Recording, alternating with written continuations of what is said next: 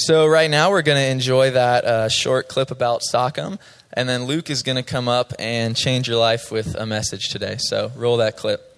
Well, I decided to take the School of Kingdom Ministry when I heard the words Kingdom Ministry, and I wanted to know more about that. My brother and sister-in-law were going to take it, and they were really excited about it and were telling me about it, and I just took some time to be alone with God and was just praying, and he basically just told me, Jenna, your heart is ready for this, and that was it. That's, that's how I took it. During worship one Sunday, um, God just spoke to me and said, I have this for you. Um, and I started to cry, and I turned to my husband and said, I want to do the School of Kingdom Ministry. And he just said, okay. I think my favorite part of Sochem was being with so many different people and so many different ages. To have that kind of diversity was really, really cool to see how God works and and through all people. My favorite part of Sochem was the teachings that we did in the ministry time. It was just a, really just a combination of both those together, just, just blended so well together. My favorite part of Sochem for sure was the teachings. Putty is a phenomenal public speaker.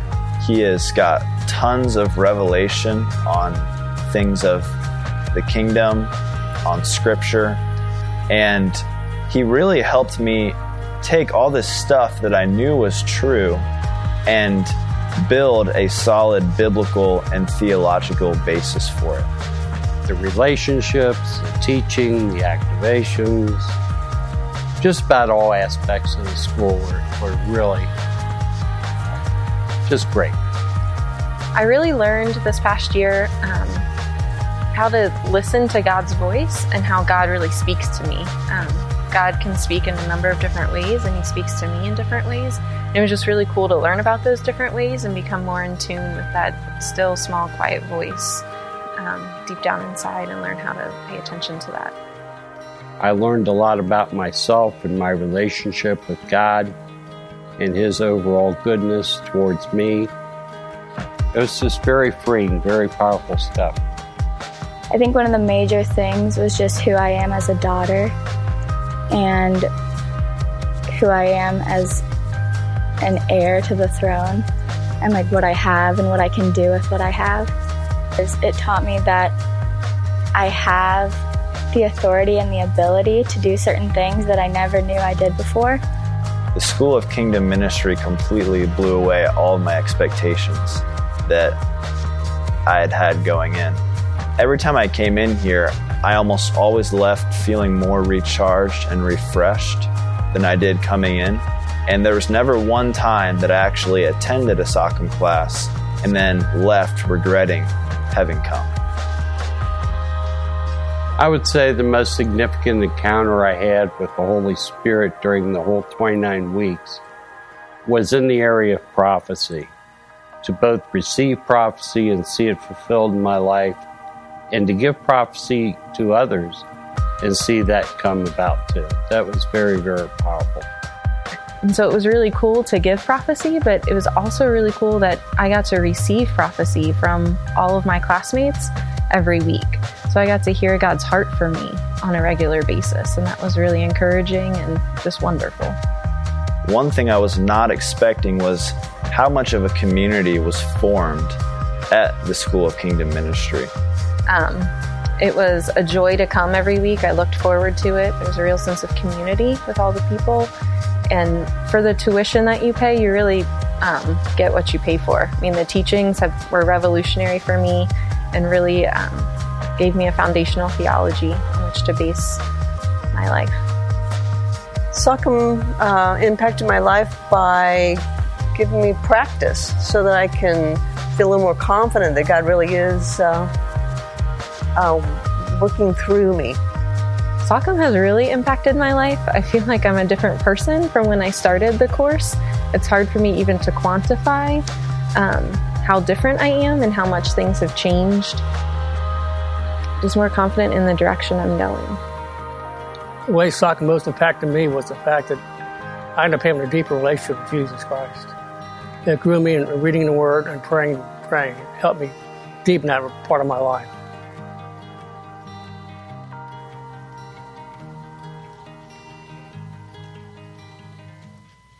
Hey, what's up, everyone? Wasn't that awesome?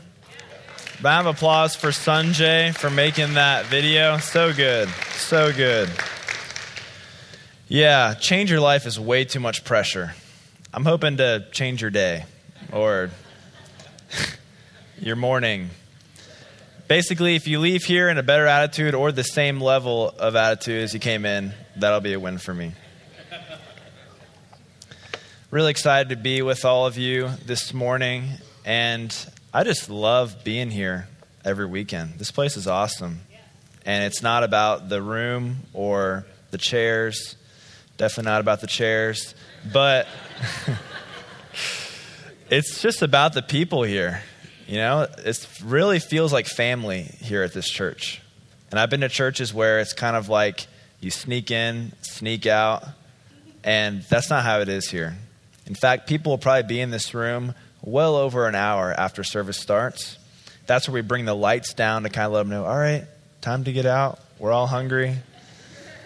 Anyway, anyways, so I want to tell you all a story. This is the first time that I ever prayed for someone and saw them receive supernatural healing.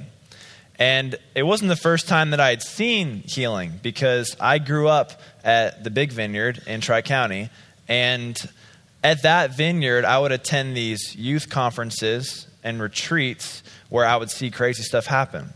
Like, I remember when I was in seventh grade, I was at this retreat called Fall Weekend, and this guy that was a couple years older than me had come on crutches with a knee brace, having torn his A C L or something. And he, on the last night, received prayer, and I saw him take his brace off, throw his crutches down, and start jumping up and down in the air. I'm just like, wow, wow. I guess Jesus does still heal today.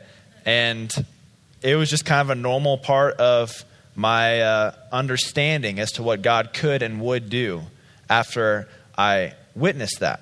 Um, but anyways, the story I am telling you happened many years later, and in between that moment and this time, which was in two thousand twelve, when I was an intern at that same church after I'd already graduated high school, I had become jaded in between there towards the idea of healing.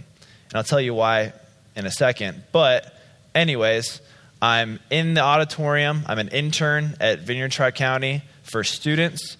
And there's a group of high schoolers and middle schoolers in the auditorium with me. And remember, I've never prayed for anyone to be healed before.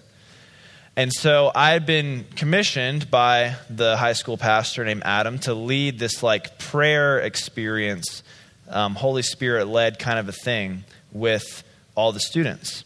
And so I went in really without a plan. I'm a huge planner, so that was stressful. But I went in without a plan. All right, God, you're going to lead this. Had a guitar with me and did a little bit of worship, did a little bit of prayer. And then I felt like God spoke to me and said, Luke, I want to do some physical healing. I was like, well, that's great, God. Do it, because I've never done it before. And it's like, no, I want you to lead the room through this. And like I said, I'd become jaded towards the idea of healing before that. Um, but about a month before that, I had, I'm sorry, I know I'm like jumping all around for the story, but the context is necessary. A month before that, I'd been in this room, and I had seen Robbie Dawkins for the first time.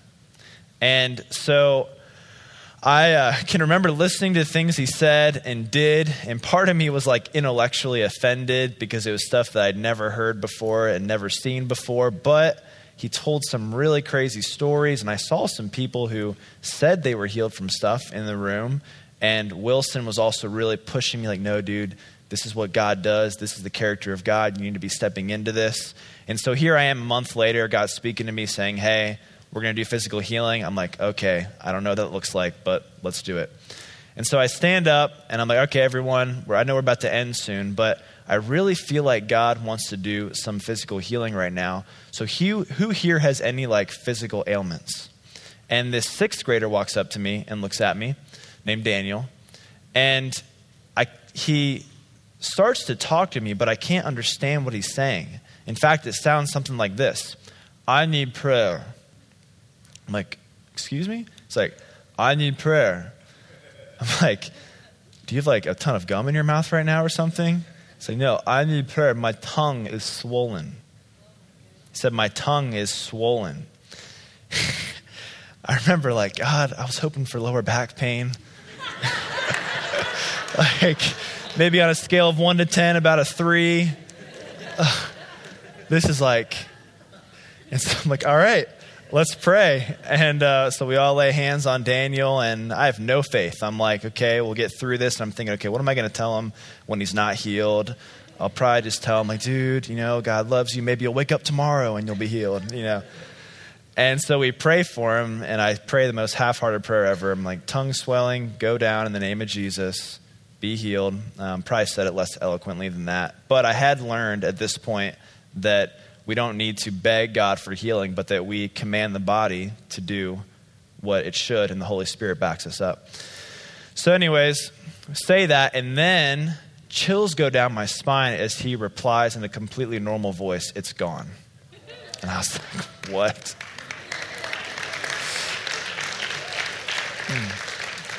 So that was my first experience. And kind of from then on, I still had skepticism. I still had cynicism that I had to work through. But I, God reconfirmed to me in that moment, this is what I do. This is who part of who I am. I still heal today. And I have a question for all of you. How many of you have ever seen someone supernaturally healed through prayer? Raise your hand. Okay, a lot of people. Another question, how many of you have seen someone or been yourself or yourself received prayer and not experienced the healing that you wanted? Okay, so about just as many hands. I have experienced that too. And in fact, this is, this is pretty personal to me because this had to do with one of my family members, my mom. About a decade ago, or maybe a little longer, my mother came down with this illness that it had like mono-like symptoms. And we didn't really know what it was, but maybe it's mono or something. But then it lasted way longer than mono is supposed to last, and kept going to doctors. They didn't know what to call it. Um, they called it chronic fatigue syndrome because they just didn't really know what it was. And I remember, you know, her receiving prayer after prayer after prayer, and the healing isn't coming, and going to uh, these healing conferences that are sponsored by churches that are known for extraordinary miracles and healings, like uh, Bethel out in California. And healing's not happening, and she's reading these healing books and really just pressing into it, and it's not happening.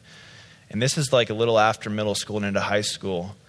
And I remember just thinking, like, God, if anyone deserves to be healed right now, it's my mom. Why are you not doing this? Why is this not happening? And I experienced that jadedness that I was telling you about.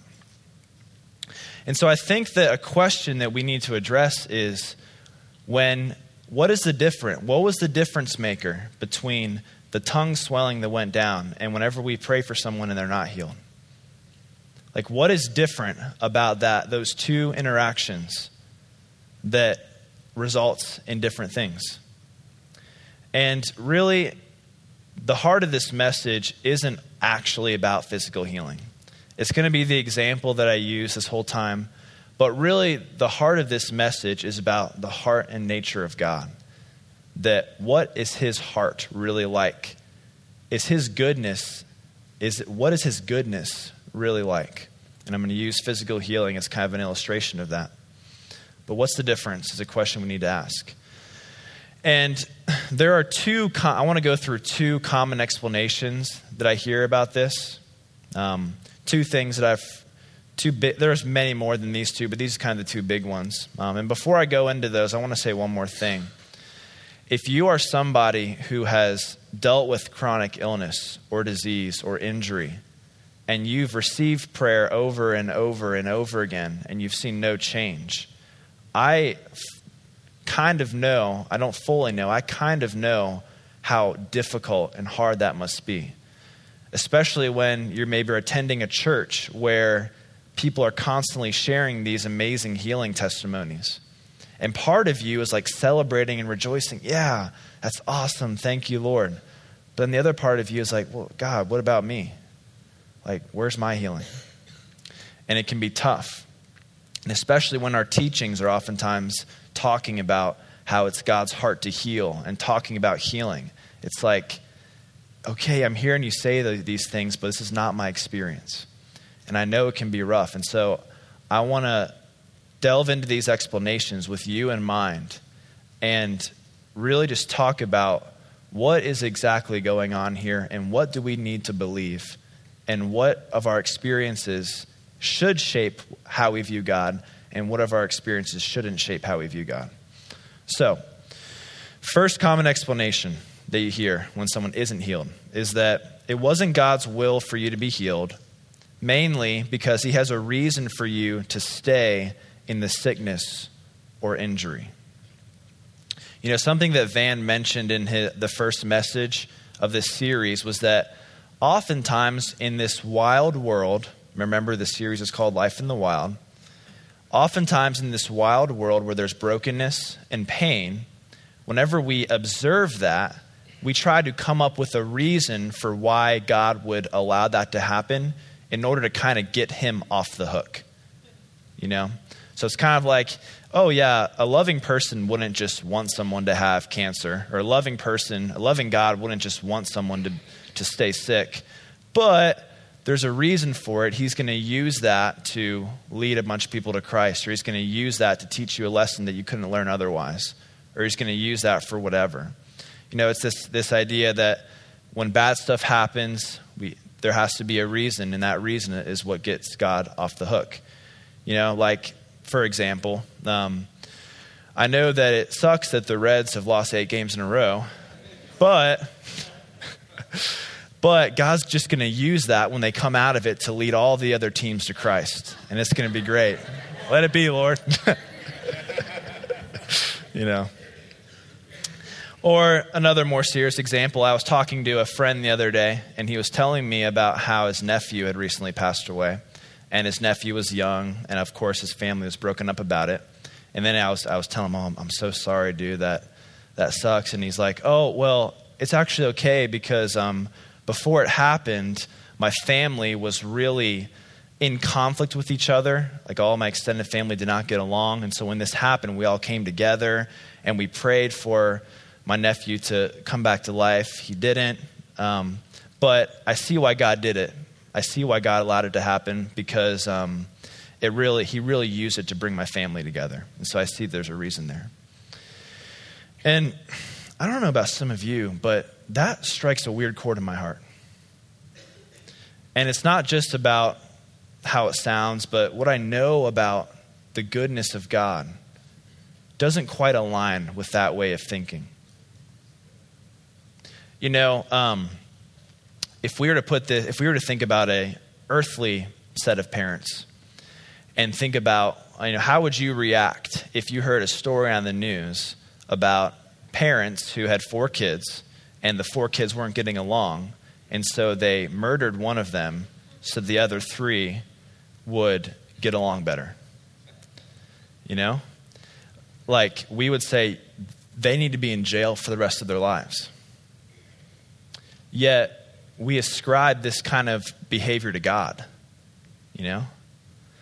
It's, uh, or even, um, oh, even some might say, well, God doesn't cause the horrible things to happen. He didn't, he didn't, he didn't allow your nephew, or he didn't cause your nephew to die, but he allowed it to happen, and he withheld the resurrection, and he withheld the healing to teach that lesson.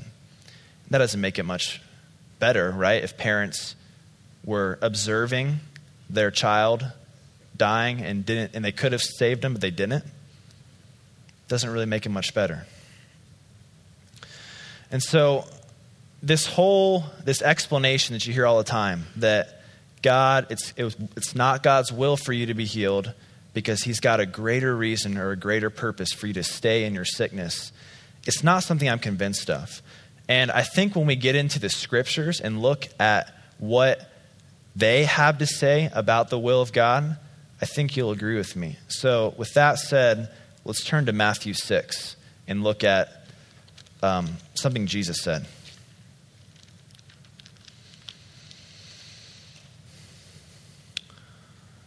Right now, what I want to try to do is, how should we define the will of God? That's what we're talking about here. Well, you know, it, was it God's will for you to be healed or not? And um, what the will of God simply means is what God wants. And so Jesus here, he's talking to his disciples, and this is, I think, the clearest picture uh, in the New Testament of what God's will on a broad sense is. And the, of course, there are many passages that talk about God's will, but I think this one is the clearest. So this is Jesus. He's teaching his disciples how to pray. All of you probably know this by heart. It's a very famous passage, the Lord's Prayer. And let's take a look at verses nine and ten. Verse nine. Again, this is Jesus speaking. Pray then in this way. Our Father, who is in heaven, hallowed be your name. Your kingdom come, your will be done on earth as it is in heaven. Okay. That second verse there is key. Your kingdom come, your will be done on earth as it is in heaven. Those first two phrases, your kingdom come and then your will be done, those two actually mean the same thing. Where God's kingdom, his rule and reign, where God's kingdom is, his will is being done. And where God's will is being done, there his kingdom is. If God's will is not being done, he is not ruling and reigning over whatever that is. He is not king there. And so your kingdom come, what does that look like? It looks like your will be done. And then this next phrase is the most critical part. Your will be done on earth as it is in heaven. That God's will is that earth would be as heaven is. So what does that mean? Well, that means that the things that are happening in heaven, the things that exist in heaven, love, peace, health, no pain, no death, all this stuff, that those things, perfect honesty, relationships are perfectly in harmony, that those things that are happening in heaven, it is God's will that those be happening here on earth. And then on the flip side, the things that aren't happening in heaven, hatred, bitterness, anger, depression, go down the line, that those things would cease to happen here on earth. Your will be done on earth as it is being done in heaven. And so a question is, is there any sickness or disease in heaven? You know, I we have so many awesome evangelists at this church, and I bet you they're probably a little bummed out that there's not going to be people on crutches up in heaven for them for them to walk up to like, hey, excuse me, hey, can I pray for you? Um, okay, yeah, but there's no sickness, there's no injury in heaven. And if God's will is that what's happening there be happening here, it's not God's will that sickness and injury happen down here. And so I think that what that means for us is two things. First, there are events that occur on this planet that are not God's will. That things happen here that God does not want to happen. That when, um, you know, someone gets, when there's a death in a family, that God does, it wasn't necessarily God's will that that would happen because death is not happening in heaven. Second thing I think it means, which is tougher to swallow, but I'm really convinced is true, is that there are things that God desires to happen here that do not happen. That God does not always get what he wants here on this planet. Yeah, that is really tough to believe. So, sounds almost like heresy. But let me show you a, another verse that I think really illustrates that point, that God does not always get what God wants on this planet. Turn to First Timothy two, if you wouldn't mind.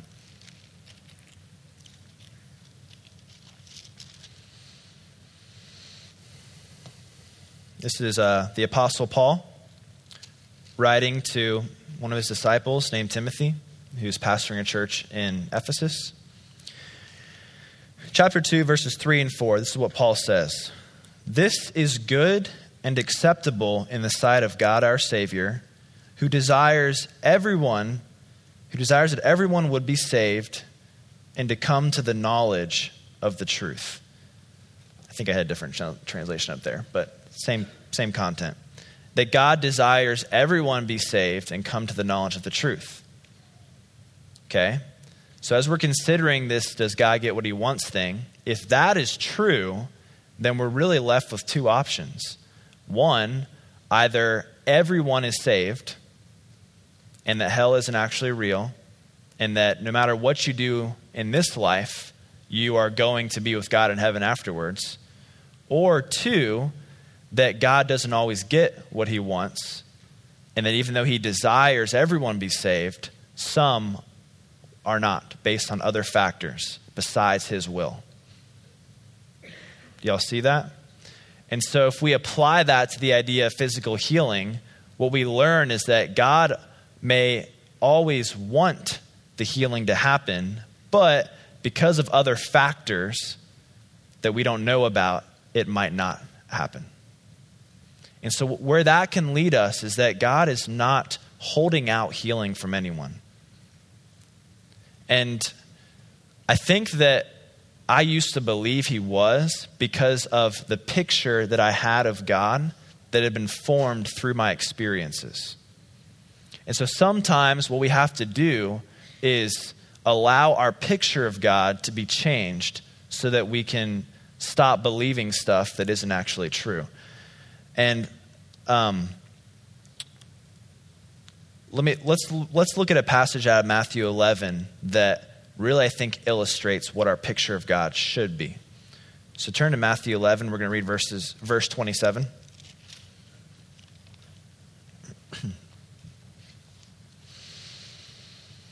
Matthew eleven, verse twenty-seven. This is Jesus speaking here. This is what he says. All things have been handed over to me by my Father, and no one knows the Son except the Father, nor does anyone know the Father except the Son, and anyone to whom the Son wills to reveal him. Nobody knows God the Father except the Son, and it is the Son, Jesus, who reveals what the Father is like. Another way it's said in John one, we don't have it up there, but Jesus, um, the author of John is saying that no one has ever seen God. And the Greek word for there, for seen, means more so understood what he's like. No one has ever understood what God is like, but it is God, the only Son, who is close to the Father's heart, who has made him known. Meaning that no one's really known what God was like until Jesus, and then who Jesus was completely revealed the heart and nature of God. Another way it's said, Jesus himself says, if you have seen me, you have seen the Father. Meaning what I am like, who I am, that is what he is like. There's not a difference here. What I do, he does. What he thinks, I think. We're the same. If you still don't believe me, let's look at one more passage that I think drives this home. I can't, this is one of the, go to Hebrews one. This is one of those passages where I'm like, how could I have read this for so, I mean, I even had a verse from this memorized before I understood it. How could I have read this and not gotten it? But I didn't. Hebrews one, reading verses one through three. Verse one, God, after he spoke long ago to the fathers and the prophets in many portions and in many ways, in these last days has spoken to us in his Son, whom he appointed heir of all things, through whom also he made the world. And he is the radiance of his glory and the exact representation of his nature. Stop there. That, so what the authors of Hebrews is saying here is that God spoke to humanity before Jesus through the prophets and through the law, but it wasn't until Jesus came who God And it wasn't until Jesus came that God was able to reveal to humanity the exact representation of his nature. That people didn't really know exactly what God was like until Jesus. You know, notice that verse doesn't say that the Old Testament is the exact representation of God's nature. It doesn't say that, oh, a series of statements that we know to be true about God, the logical progression of those statements and the conclusions we get from that is the exact representation of the nature of God. It says that Jesus is the exact representation of the nature of God. That if we know Jesus, we know God. We don't got to be worried that there's some secret part of God that wasn't revealed by Jesus.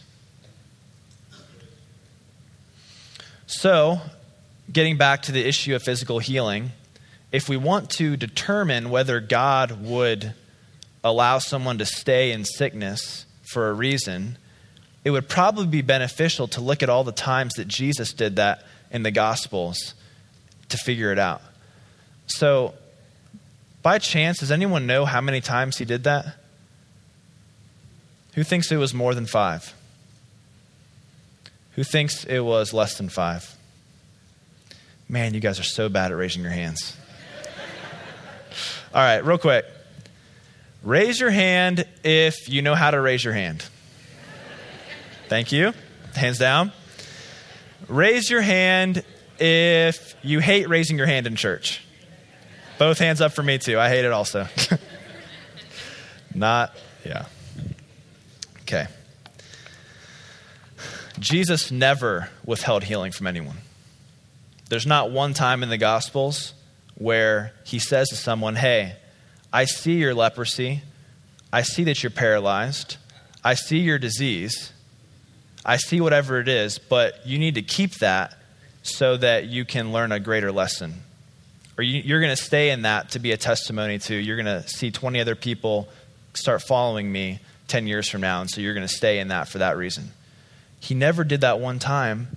So my question is, why do some of us, I've been there before, believe that God withholds healing for that reason?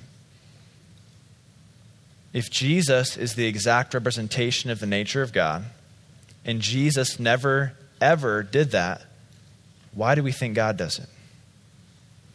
And I think where it comes from is that We have that we ha- we have these understandings of these of the um nat- the qualities, the characteristics of God, and we take like two characteristics, and then from those there's a logical progression into a conclusion, and then we use that to give us our picture of God. I'll give you an example. God is sovereign, so God is all powerful. He can do whatever he wants. God is good, we know that, so God will always do what is good for us. Therefore, if he doesn't heal us, he, even though he could have, that means that the sickness must be good for us somehow. And I'm not saying that that logically doesn't follow. But what I'm saying is, why are we letting this syllogism, this logical deduction, define who God is to us more than Jesus?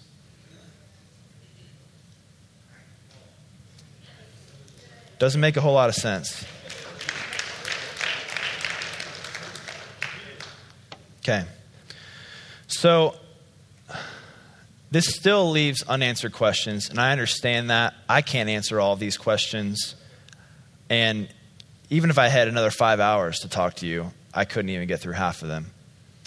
But here's what I do know, that when healing doesn't happen, it's not because God is willing you to stay in that illness for some greater good. God hates sickness. God hates disease. He hates injury, and he desires it to be gone, just like he desires all of us to be saved and be in a relationship with him.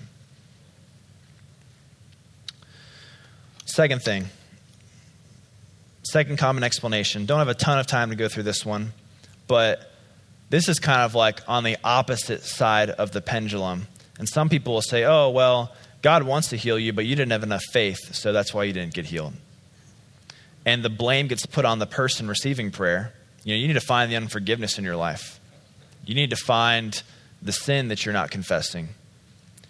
And it's, you know, you didn't have enough faith. You didn't have enough belief that it was going to happen, really is what I want to focus in on. And I'll just say one thing about that. How much faith do you think the people that Jesus raised from the dead had? You know? They were dead. They didn't have any faith. Also, if you want to read another example of that, I encourage you to look at Mark nine, verses seventeen through twenty-seven. Another story of a guy that Jesus performs deliverance on, even though he didn't have much faith. And by the way, faith is not mental certainty. Faith is not, oh, I have zero doubt that this is going to happen, so then God's going to honor that. Faith is trusting in Jesus. You know, it's going to Jesus and saying, Jesus, I don't totally understand this. I don't even know if I believe all of this, but I trust you, what I know about who you are and your goodness. That's faith. So why don't people get healed? Why does it not happen? If it's not that God is withholding, if it's not that we don't have enough faith, what is it? Well, I don't think there is an easy answer to this. But here's what I will say. That for the longest time when I thought about this issue, I would only think of two relevant factors. So you have God, and then you have the illness. And he either heals it or he doesn't. That's it. That, that clear, that easy. But what we're not considering is that in this world, not only does God have a say-so, or does he have permission to, yeah, to have influence, but demons and angels have a say-so. And there are, what about strongholds in our minds and prophetic words? What about faith in the good sense? Because faith does play a role. Jesus oftentimes said, your faith has made you well. It's the trusting kind of faith, though, not the mental certainty. What about all those factors? There's probably also just as many of those that I can't think of right now off the top of my head. And then there's probably twenty more of those that we can't even understand, that we'll never get to, that all go into this situation as to why healing doesn't happen. And so I think where we need to rest is we don't necessarily always have to have an answer and have a reason for everything.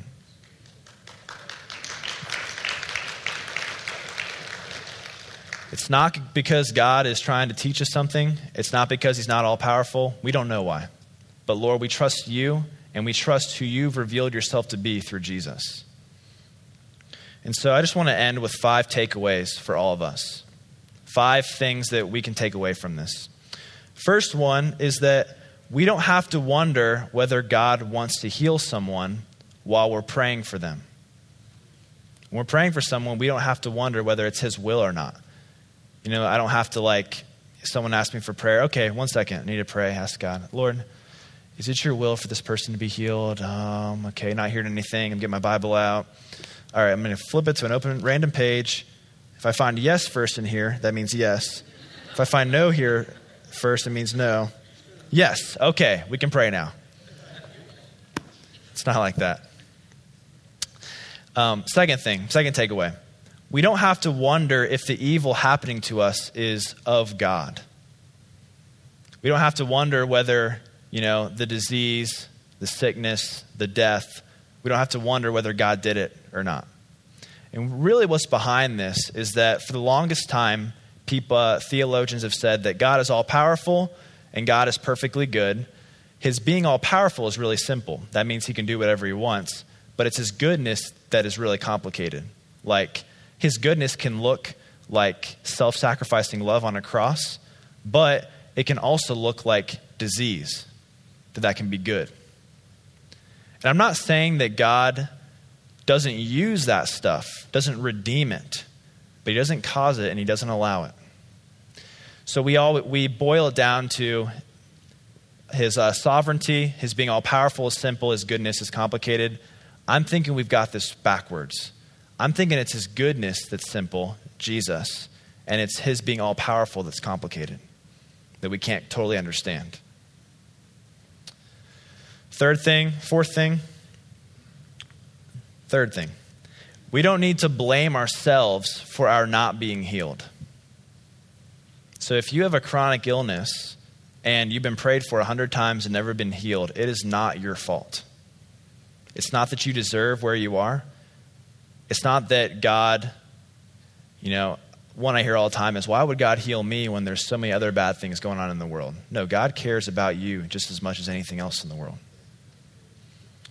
It's not, yeah, we don't need to blame ourselves. Fourth thing, we don't need to accept our illness. So we don't need to, you know, if you've gotten prayer ten times to be healed for something and you haven't been healed, you might be tempted to be like, okay, well, I just need to accept this. This is just going to stay with me.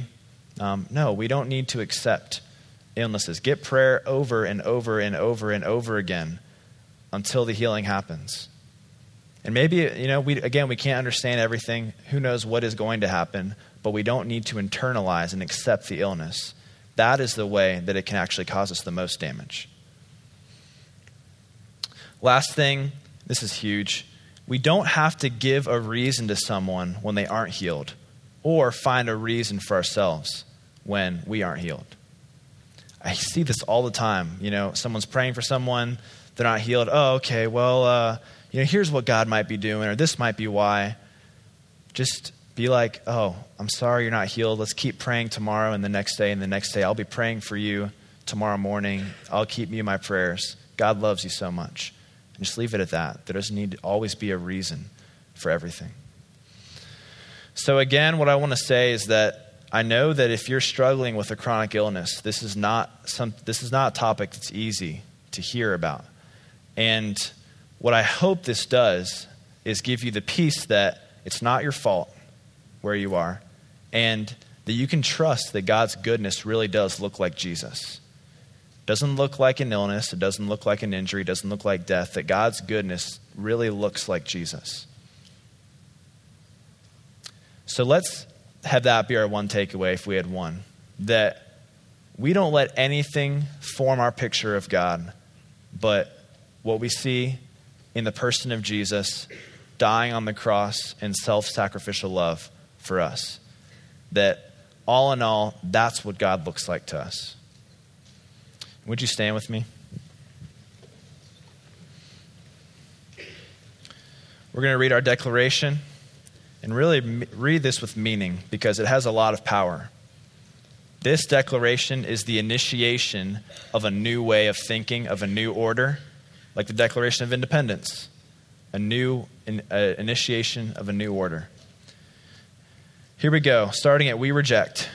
We reject fear and intimidation. We will not be overwhelmed or overrun. We have authority to use God's power. We are on the offensive. We push back the kingdom of darkness. We live in eager expectation. We long for the fullness of God's kingdom now, of God's kingdom to come.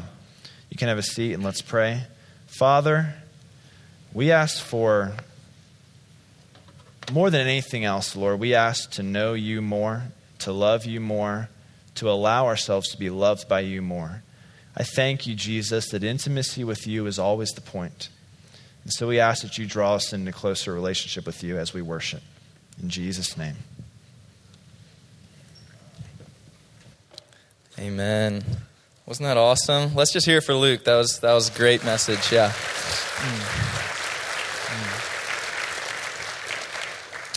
Um, at this time, the ushers can come on up to the front. Uh, we're going to continue worshiping. We've been... We've been worshiping through the hearing of the word and revelation.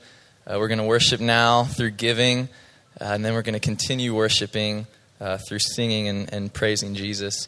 Um, so, Father, we just thank you um, for that great word from Luke. We thank you um, for the sacrifice um, that we can give now um, through our tithes and offerings. We just bless it, that you would multiply it, and uh, bless the decisions of our of our staff that are that are using this money to further your kingdom. And it's in your name we pray. Amen. You guys can go ahead. Um, and we really just want to dwell on this as an act of worship, even right now as we're giving. Um, we we really just want to focus on why we're doing it, why why we're giving money um, to a God who has everything already, why we're why we're giving something that we have to a God who created the universe by speaking, you know. And and it's really because he's worthy and we want to honor him. And so even now, whether, whether you have something physical or not to give, um, just focus your heart um, on on why we're doing this. Like, God, you are worthy. We love you. We honor you with these tithes and offerings, Jesus, and um, we just lift lift this up as a sacrifice to you, Jesus, as we continue to worship you today. And we pray just blessing and abundance on everyone in this room, everyone listening to this. We just pray that you would bless them for the sacrifice that they are giving. And we thank you so much for everything you're doing in Cincinnati through V C N W and how you're affecting the world through these sacrifices right here, right now. Thank you, Jesus. Amen.